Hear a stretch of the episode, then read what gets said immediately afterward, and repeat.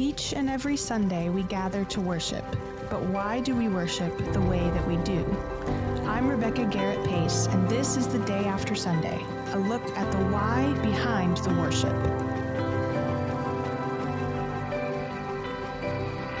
Good morning. Happy New Year. Hi, Phil and Mitchell. Hey, Rebecca.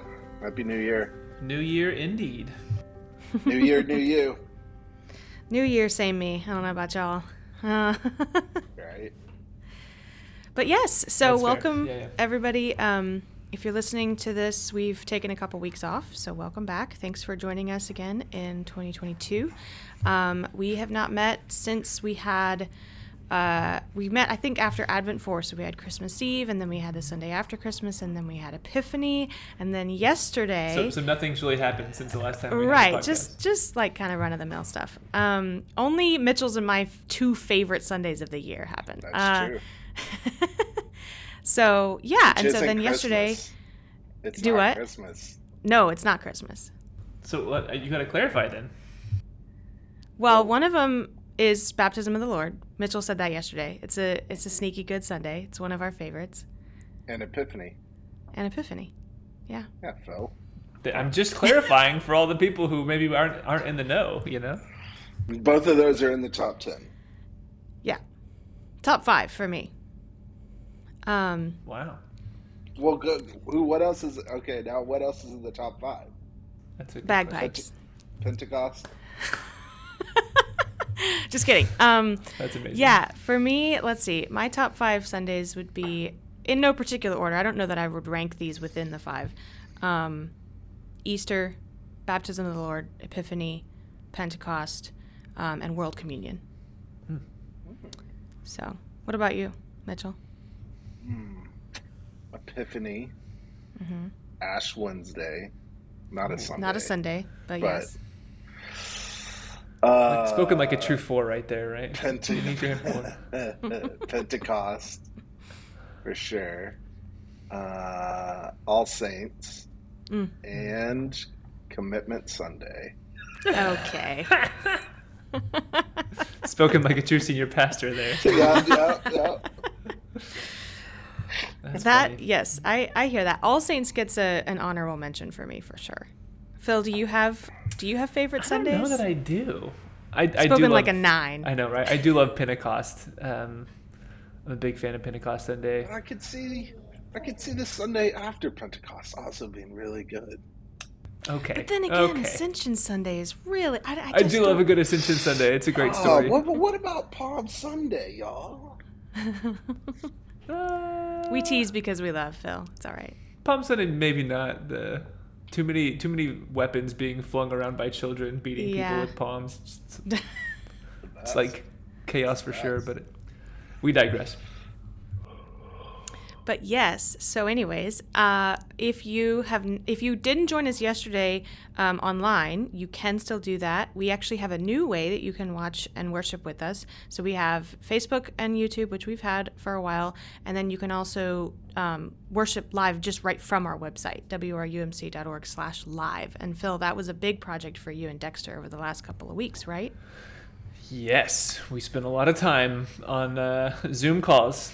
Actually, I think it was actually on Riverside, just like where we're actually recording this now. But uh, trying to figure out all the details and get it worked out through Vimeo and getting it pushed to our website and figuring out chat and how do we yeah the whole thing. It was uh it was all kinds of fun times. And so we yeah we're we're we're on the website and hopefully over the next couple of months we'll start migrating people to the website. Yeah. Um, we'll still have Facebook and YouTube available, but the idea being we really want to keep things easy and accessible, and it's way easier to push people to, hey, go to wrumc.org slash live rather than, hey, log into Facebook, search Right. for White Rock, or hey, go to our YouTube channel, which is like youtube.com slash AEQZ. I mean, it's technically, Yeah, you know, yeah, like, yeah. so Pound it's just- sign. right. Not it's to so be weird. confused with wrumc.org slash live, right? Different. Well, that is the same word. I mean, I think I think you can't have both of those pages active at the same Oh. time. Let's just clarify It's a that. true, it's a true statement there. Watch live and live local.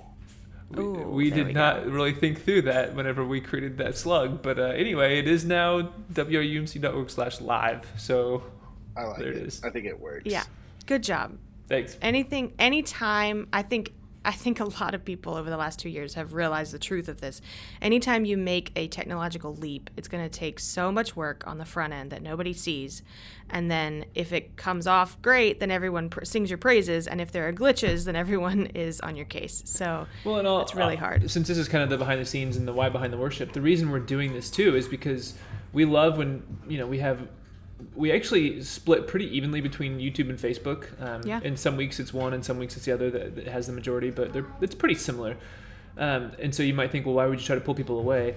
Well, th- there's benefits to both of them. YouTube has better mm-hmm. quality. Facebook mm-hmm. has a better chat feature typically. Yep. The, the yep. more of our people engage in the chat. Um, and so I actually usually try, try, to push people toward Facebook, which this may be the only time you hear me say that, um, because I do think that the, the chat's important, right? That's the mm-hmm. engagement piece that helps keep us connected.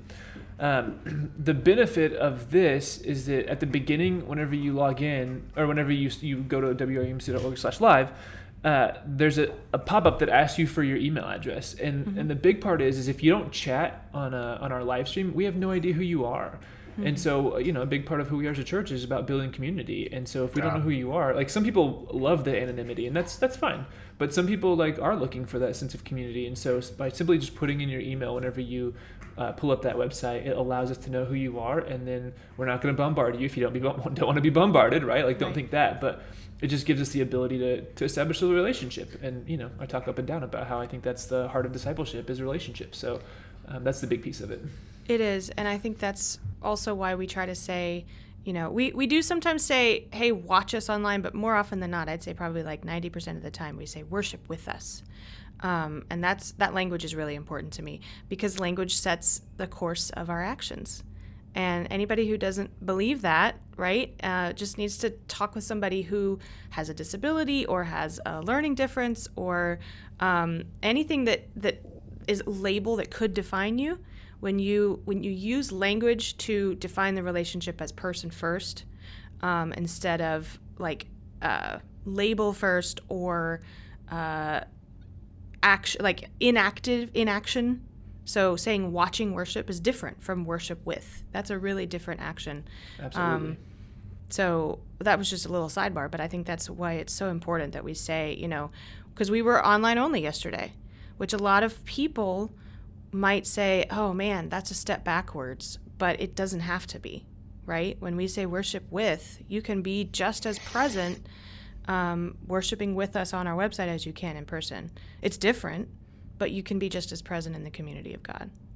It's back to the quote, the, the Jim Keat quote virtual is not the opposite of real, it's the opposite of physical, right? So mm-hmm. it's still a real experience. Exactly. It's just not a physical experience in the same way that we're used to being physical with one, or like present to one another physically. So it's a lived, live experience. There you go.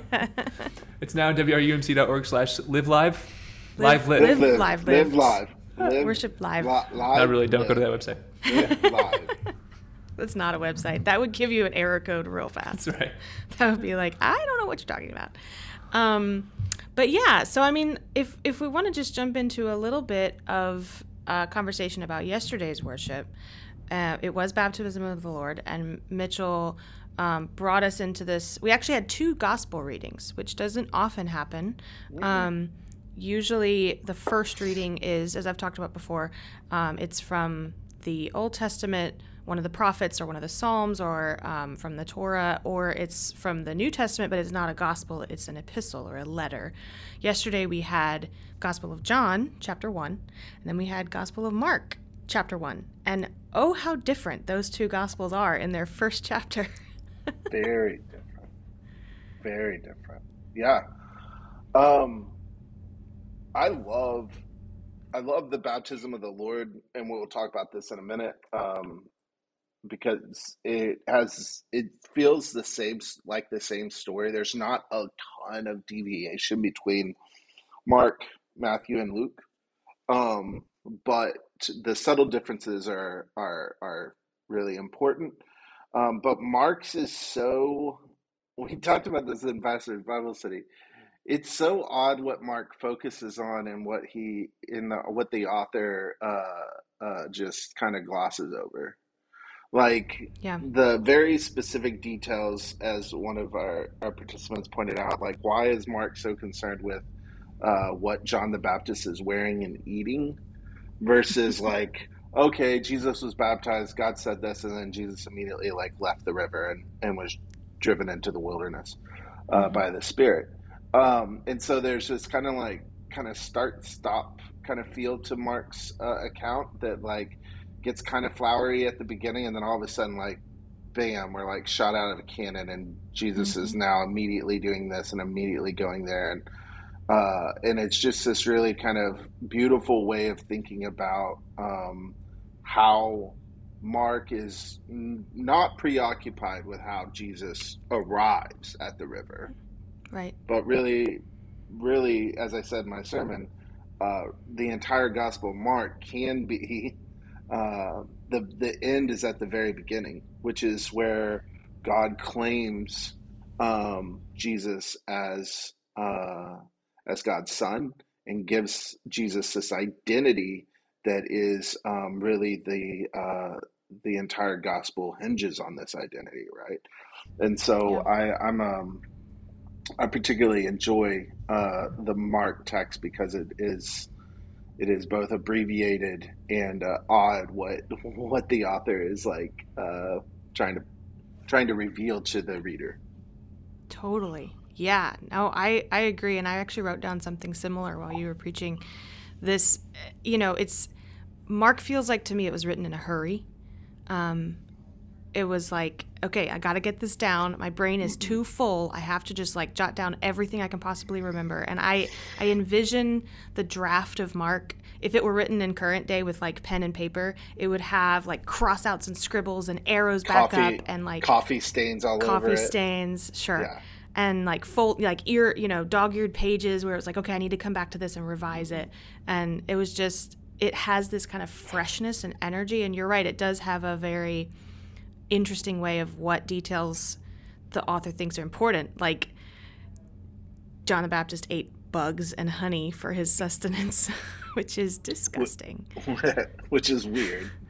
I mean, John the Baptist is totally casual. Is, John the Baptist is uh, talking about top fives. John the Baptist is a top five weird, the weirdest characters. If I made a weirdest characters list of the Bible, John the Baptist is like definitely in there. He's a strange cat. Really? He's Come a, on. He's a very strange cat. I, I, you don't. I haven't. You I haven't don't thought think deeply John about the Baptist this. would be in the top five. I mean, there's some really weird people in the Bible. There's some really sure. weird people. But John the Baptist is like he's definitely he's definitely one of the he's ringleaders. A, he's a bit of an odd duck. That's true. I yeah maybe maybe I would say he's definitely not one of the most messed up characters in the Bible. I no, think no, that no. he doesn't he doesn't fit that. No. But yeah, as far as like quirkiness goes, for sure. Yeah, Um, no, I'm not saying yeah. like he has like some like you know uh mental health issues that he needs to work through or anything like that because there's clearly some of those characters too. I'm saying that like he is he's just odd. He's just an odd He's an odd duck, eccentric. sure. eccentric. Yeah. Right? Yeah. Okay. Um Phil, you're but- you're smirking over there. What John the eccentric. John the eccentric Baptist. But, So I have the a- reason Phil, go, Go ahead. ahead. Do you want to tell Well- the reason why we have locusts and honey in the text? I well, I wasn't going to tell that. I was going to tell a ridiculous story that I have about John the Baptist. But Okay, well, please. so, so one time, um, so I was a religious studies major, and so when I went back home in college to my home church, it was always kind of like, uh, oh, Phil's back, and sometimes I would go and preach and stuff. But like, uh, it was you know, it was like a little hundred person church. It's not like it's a big church, and so it was kind of this this deal of like Phil's back home. And so one day, one of our lay leaders was preaching, and he was I think he was preaching on this text. and uh, he reads that part about John the Baptist and the locusts and the honey and wearing camel hair and the whole thing. And he, you know, he goes through it, da, da, da, da, and then all of a sudden he kind of stops and he's like, "This John the Baptist character, you know, he's just so, well, you know, he probably looked a lot like Phil." And I was like, Rude. "Hi, hi everyone, good to be back home. Glad I could be joining you and be used as an example in, Oh, in worship." So, anyway, An that's, that's all. eccentric John the Baptist. I mean, that maybe that's why I take uh, issue with you guys calling him the strange one. I'm fine. Well, It's fine. It's all fine. The reason he's strange, or or the text tells us this, is because it's all about it's all about differentiation, right? It's it's setting uh, a context for Jesus's ministry to be started here and not there, right? And and so You mean not like a big old feast table versus like Yeah, where where everything's polished and shiny, and uh, you know, people sitting around the table are are sons and daughters of powerful people, and uh, as you opposed to not having a table. exactly. And so you just the the the context of Jesus's baptism and where it takes place in the Jordan and not in near the temple and and with people who are desperate for change in their life and not people who think they have it uh, all figured out and like you know we weird John the Baptist doing it and not like the uh, a Sadducee or or a high priest doing it. Uh, you know, like those are those are really important for us to pay attention to in baptism of the Lord Sunday because it it speaks to um, the broader identity that Christ has given, right? Because how we interpret or hear our identity, who we're around, and where we kind of come to understand who we are, like um, the the setting and the context of that has so much to do with the actual message itself. So, like as Rebecca said, language is important. Language is Mm-hmm. very important. So is uh, social location of Mm-hmm. uh, of events, right? And God choosing to make um, show up in that way, in that time, in that place with John the Baptist is uh, is says something about about the divine work of of God in the world. And so, you know, I think it's it's it's it's odd, but it also is really important um, because it's really the only Jesus that we know. We don't have a Jesus that shows up in other places. We have a Jesus that comes out of this kind of odd experience in the wilderness with being baptized uh, with a bunch of people that are desperate for uh, change in their life. And that's a really Mm-hmm. beautiful thing. Something that strikes me, and we keep coming back to this, you know, theme within a theme of today, which is language, is if you if you read the the gospel accounts of Jesus' baptism, right? And if you want to do that, if you're listening, it's Mark 1 and then it's Matthew and Luke, each in chapter 3. Um, but you get a couple of very slight differences, Mitchell, like you alluded to earlier.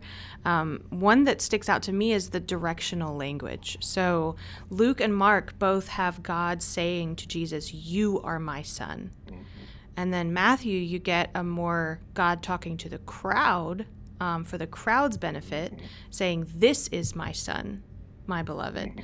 And so uh, that's that's such a small difference, but I think each one is so powerful. Mitchell, like you were talking about in this discussion of acceptance and identity, um, that we need both. We need each, right? We need God to say, you know, you are my beloved, you specifically you, and also to talk on behalf of us to others and say, you know, this is my beloved child, treat them how you would treat me. hmm Yeah, and Matthew, um, Matthew has a very important job in in the gospel right writings. It's to help uh, um, the religious uh, religiously affiliated readers make the connection between the God they know and the God and how God is now revealing God's self in the world. And we need to remind one another of that. Like that is um that is an important role of community and discerning how God is showing up and how the Spirit is moving. We have to point one another to it because often we will overlook it. And God taking direct action in the Matt, Matthean account is um, is spurs us to take direct action too, right? Mhm. And if we're modeling our own baptismal uh, covenants and our own sacrament of baptism around Jesus's experience here, then I think it is always important to remind the congregation in the midst of a baptism that this child or this Mhm. person uh, is beloved, and it is our responsibility to remember that. Just like you have God kind of declaring it of Jesus to those who are gathered around Jesus when he's baptized, which doesn't happen. It's not John the Baptist and Jesus alone, which you know is really important for us to remember. This happens within a broader community of people, which you know, I make the that that's my biggest um, thing about the sacraments is that they happen in community, and I do all I can to ensure that my when I you know baptize someone that there is the community is present. Now that's not always been the case, but that's the goal we strive for because baptism is a covenant of community. Mm-hmm. And then we get John, who doesn't really have a direct account of Jesus' baptism. He just comes in and says, like, I testify, I'm not the light. The one that comes into the world is coming, and God is coming, and God is here, and God is the light, and I'm not the light, but the light is God, and God was here before. And you're like, oh, my dear Lord. So John's the exact opposite hard. of Mark. John exactly.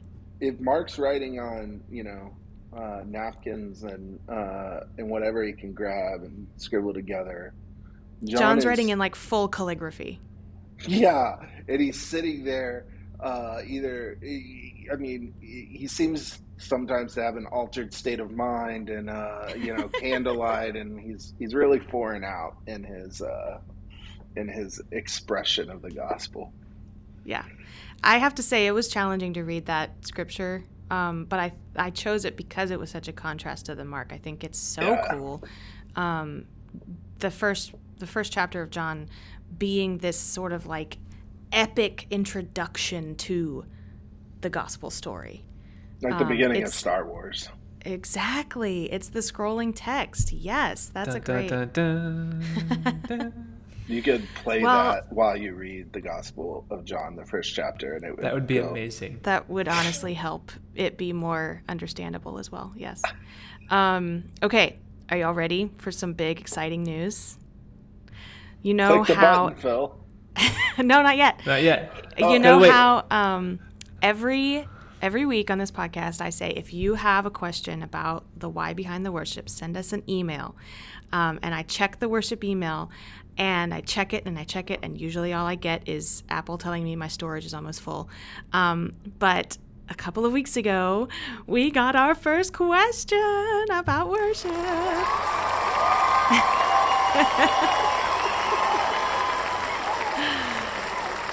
Number it's a big deal. One. Yes. okay, we ready for this? We are ready. This is from Melissa. She says, in lots of other churches, the call to worship is either an opening song as people are making their way to their seats, or maybe a small bit of scripture, an exhortation, something has having to do with the sermon. I'm curious if what we do as the call to worship at White Rock is something that's unique to us, or if other churches use it. So I love this question. I think there's a lot there, um, and it opens up this this notion of the why behind one of the standards that we use at White Rock, which is the call to worship. So, um, for example, yesterday and many times, it starts with sort of this language of this is the day that God has made, or this is the place we find ourselves in. It's sort of a grounding in the moment kind of language. And then we end with, You are welcome here you're loved, accepted, and called. Let's worship God together. Um, and so I I did some reading on this in addition to what I already know, and it's really interesting how wide um, call to worships run the gamut. that was a poorly constructed sentence, but you know what I'm trying to say.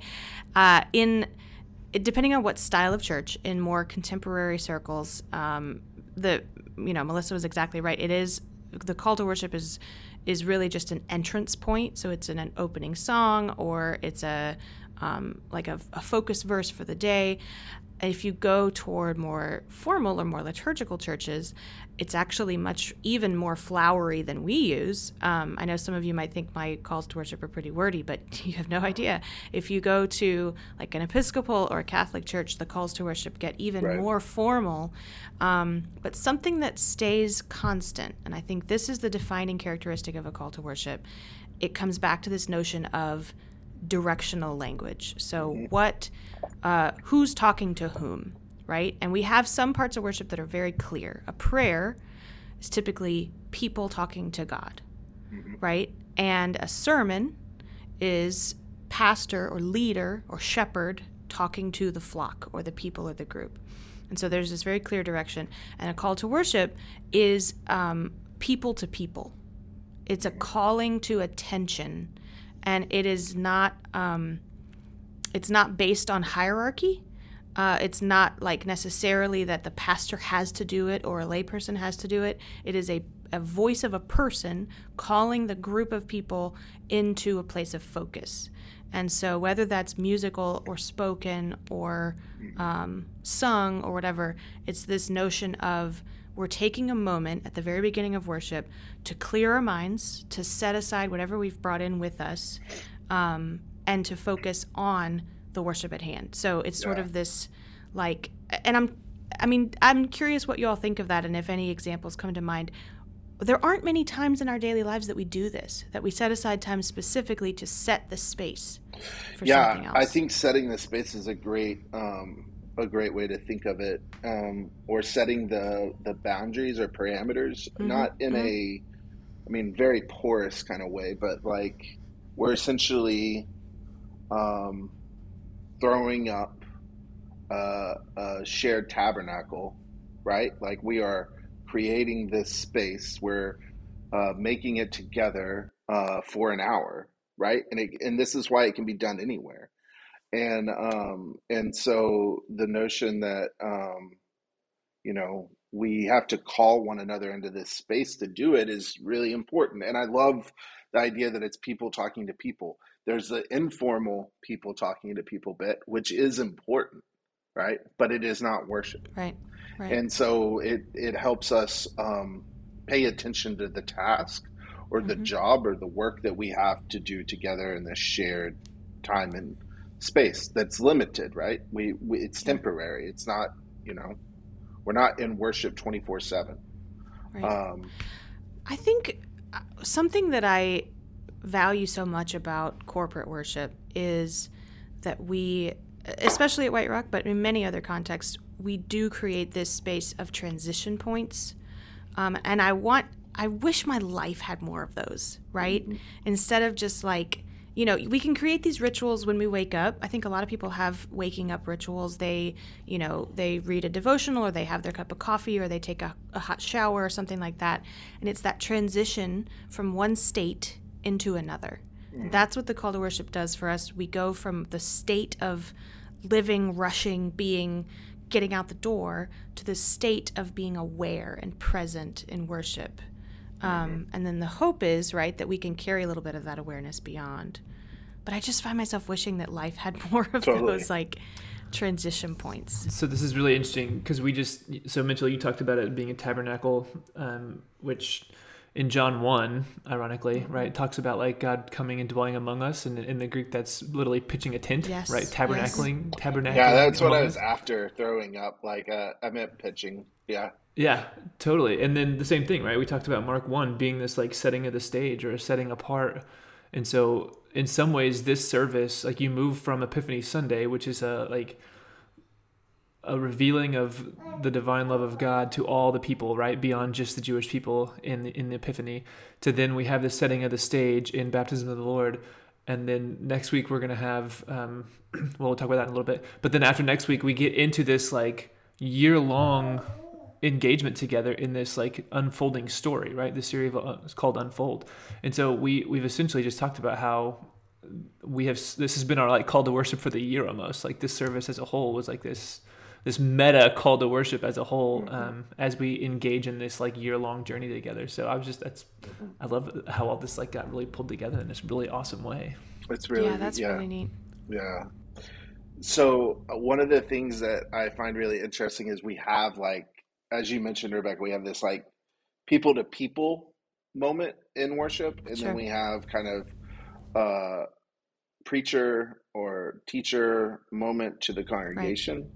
Um, and then I think it's like through the sacraments that we have God to Mhm. us, right? So the question we should ask is, okay, where, where in our worship does God speak to Mm. us? And I think that it's not just contained in the sacraments, but I think that's where we say this is most revealed Certainly. to us, or we're going to. This is where we expect God Yeah. to show up, right? And um, it certainly can happen in moments of silence. It can happen through Mhm. hymns, right? It can happen through, um, you know, anthems. Uh, it can happen at any point.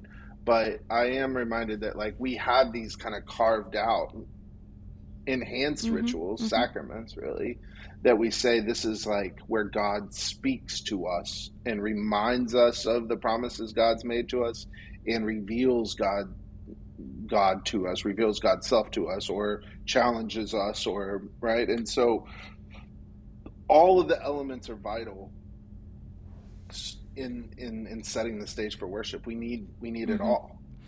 Yeah. Right? And the, the call then is really not just something we do to just add two minutes to the worship right. service.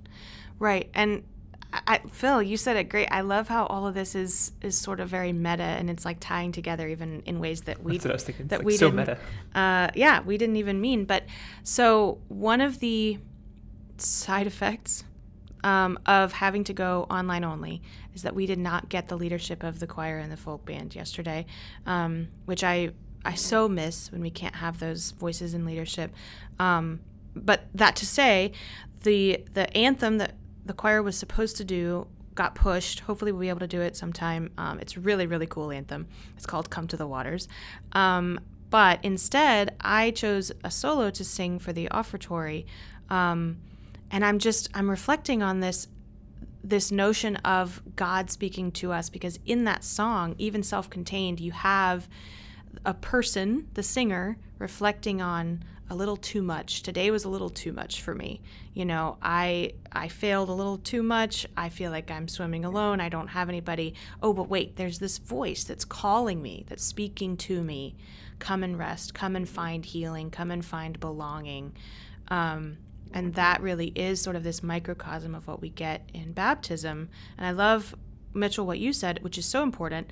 Yes, baptism is um, a cleansing and it is a dying and rising with Christ. We do believe that foundationally and theologically, um, that the, the going down into the water and the coming back up is a symbol of being, you know, dying and being resurrected with Christ. And also, it's this identity building thing that's so sure. crucial yeah. to us hearing God in our lives. Yeah. I mean, we can't I just feel like we have to emphasize that, maybe even overemphasize that, so that we can kind of um, move beyond the cleansing um, motif in baptism because, you know, we baptize little babies. And uh, yeah. it is, um, there's, I, I don't care what sort of theological position people have. I will never be convinced that like a baby needs to be like uh, more than anything than just a mm-hmm. baby, right? Like I don't think there's something fundamentally wrong with a baby. Totally depraved, uh, right?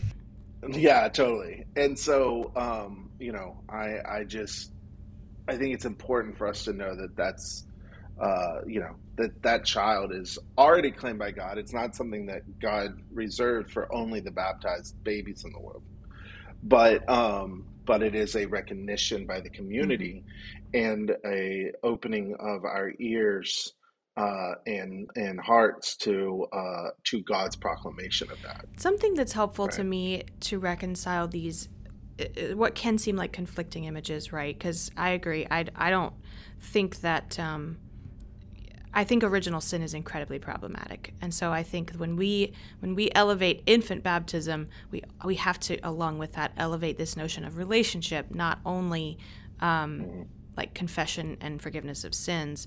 Um, right. I also think that the this what's helpful to me in sort of reconciling that is not just a cleansing, but sort of an unclogging, right? So when we take a shower or when we like go to the doctor and clean our ears out, right? Which is disgusting. I hate earwax. It's one of the things that grosses me out the most. Um, it's it's not because we've done anything wrong. It's just a product of being human, right? That sometimes we need cleansing. And so that's another helpful way for me to think about this notion of baptism. It's not necessarily the depraved and deprived, um, but it's also just this cleansing that we need from simply being human in this world. Um, and and that is where Jesus comes in. Like Jesus was a carpenter for the first 15 years of his life, you know, we assume he started to work when he was a teenager with his dad. And carpentry is dirty work. You get sand, you get like sawdust in your eyes and your ears and your nose, right? In your lungs. And you need this cleansing even as you're doing this hard and beautiful work. Does that make sense? Mm-hmm. Mm-hmm. Absolutely. Sure. Yep.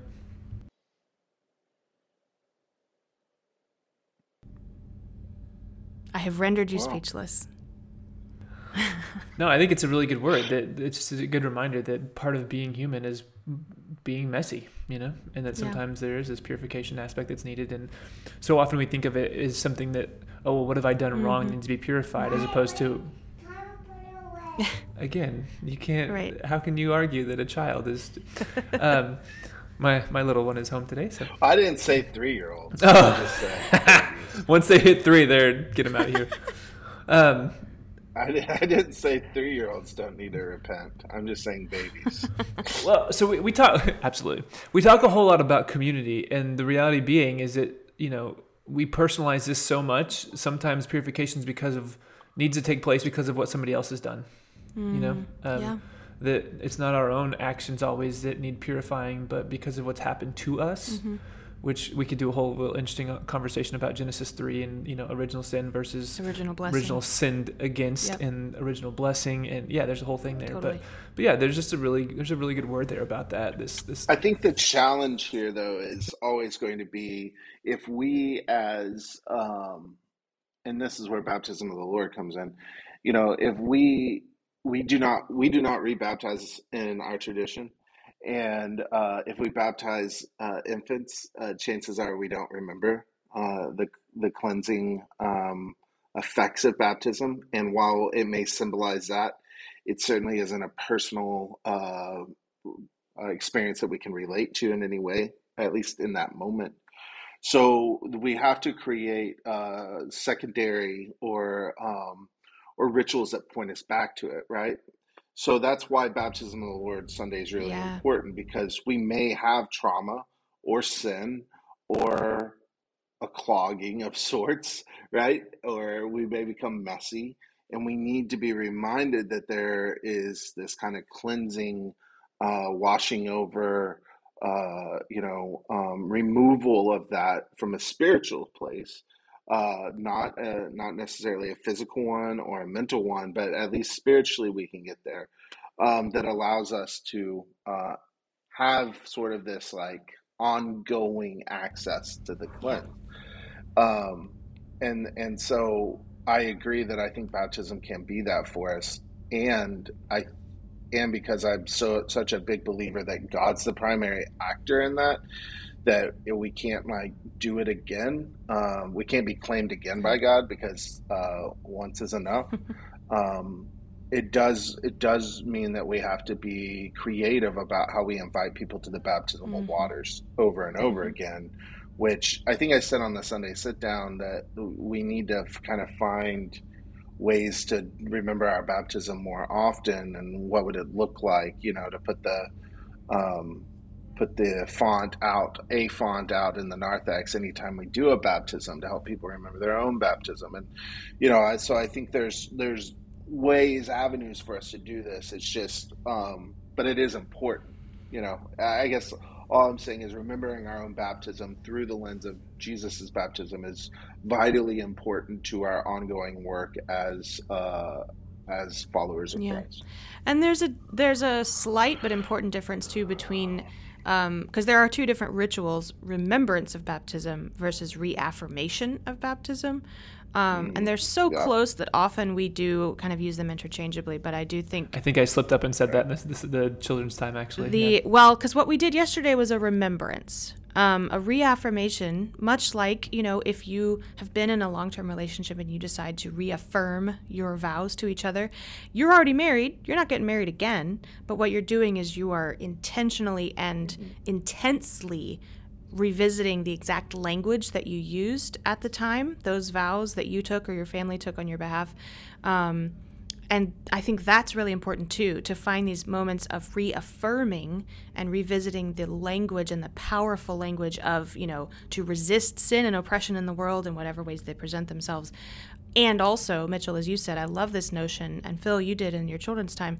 How can we remember our baptism in lots of tiny, beautiful ways, whether that's every time you wash your hands or every time you drink a glass of water? You know, I think right. both of those things have such a powerful effect on us.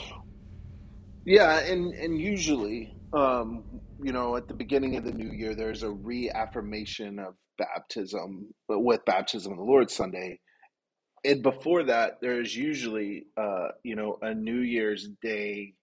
Um, you know, uh, in the Methodist kind of history, we have this like covenant service, right? right? Where we remember our covenant together as as a body of Christ, in particular as Methodist. And so there's a reaffirmation of our membership vows, which happens around New Year's Day. And so like there is a there is a pathway here for us to begin a new year grounded in both the the knowledge that we are both sinners and still beloved by God and in need of God's grace and our commitment to the community, which I'm, you know I think go hand in hand. Um, and so yeah, like that's the more formal uh, way of entering into the baptismal waters again. But I do, yeah, I do think that the the sprinkling of uh, remembrance is important mm-hmm. as well throughout mm-hmm. the year. I see what you did there. this is this is a great conversation. I think we could keep going on this, but I know that we're um, approaching time, so I do want to shift just a little bit, and we'll talk. We can get into this a little bit more next week too. Um, but Phil, you mentioned that we are about to embark, so not this coming Sunday, but the Sunday afterwards, on a year long journey together series, if you will, um, I want to hear because the three of us plus Dexter um, have worked a long time on this Unfold series, um, and the the subtitle is "A Year of Discovering Story." So I want to just hear if you have a, a few thoughts, Mitchell or Phil, um, about what that process is and what your hopes and your expectations are for this year long journey that we're about to take together. I feel like Paul Hollywood in British Bake Off, where they give like some like vague instructions before they begin right, their technical right. challenge of baking. Read all the um, directions. Um, go slowly and pay attention to temperature. Um, but in some ways, I think like it will require an engagement, and it, an individual will need to stay engaged throughout the whole year to kind of have the like experience we're hoping for, right? So like that doesn't mean that new folks can't pop in, but like wherever we where whenever we're invited into this year long worship series, I think it's going to require engagement. And um and so like I hope that people can uh, find some time for themselves engage with this this worship series um on a on a ongoing basis and and work that into their rhythms of their life, whatever that looks like, because I think the the payoff will be great, and the the sh- shaping and sharpening of our faith and discipleship journey will become um, will become evident uh, throughout the year that's really vague. I mean, we didn't technically talk about what we're actually doing. We can but, get more into that later. Uh, yeah, but I, I, love that. That's yeah, a good word. I think, but I think that that it's going to require us to be kind of engaged on a regular basis with it. Phil, any thoughts? Yeah, I, I, so last night was the premiere of season two of The Righteous Gemstones, which if you haven't watched it on HBO, first of all, beware, but second of all, it's just it's hilarious. Um, and people who work in the church world, it just hurts a little bit. But anyway, so the interesting thing about a series is, you know, like when you watch a show that has like eight, ten episodes, whatever, you could, if you started in week five of the show, like there's something really incredible about the show, but you might not understand all of it because you don't know the context or the characters or, or the kind of the whole mentality of it. Um, we don't typically ask like a whole lot of our people, you know, like as far as like, um, like we do, like we ask a lot, but like there are churches out there that are like, we want your financial records because we want to make sure that you're, t-. you know, like we're not, sure. we're not that. That's weird. What's that? That's weird and and borders on the uh, Cultish then. definition of cult. Totally. Okay. I'm just I'm just saying like make you don't you don't have to like check 10 boxes before you become a member, right? Like we don't you don't have to attend 80% whatever. The reality is we're Correct. doing this story mentality with the the idea that like, like we've we've put a lot of time and effort in this like Rebecca said to to show that this is going to build and if you are there from episode 1 all the way through episode 10 as opposed to just ch- catching episode 5 and 7 you're going to get a lot more out of it right? And so we're asking more in that mentality because it's going to be more beneficial for you and the experience you have as opposed to like this is a requirement of you. And so like if you want to engage in the, the wholeness of the story then like this is what the invitation is. So i think that's what's Yeah. really cool about it and it's a big a big part it's a big it's a big ask for our congregation. It's been a big ask for our staff to get it pulled mm-hmm. off But it's exciting Definitely. in that way. Like I think um, to me, if I have a full day of tasks, but I'm excited about them, then that makes it so much better than a full day of tasks that I don't want to do. And so what I'm hoping is that um, this doesn't feel like work. That this feels like a joy and a journey. And yes some tough discovery right? We ask some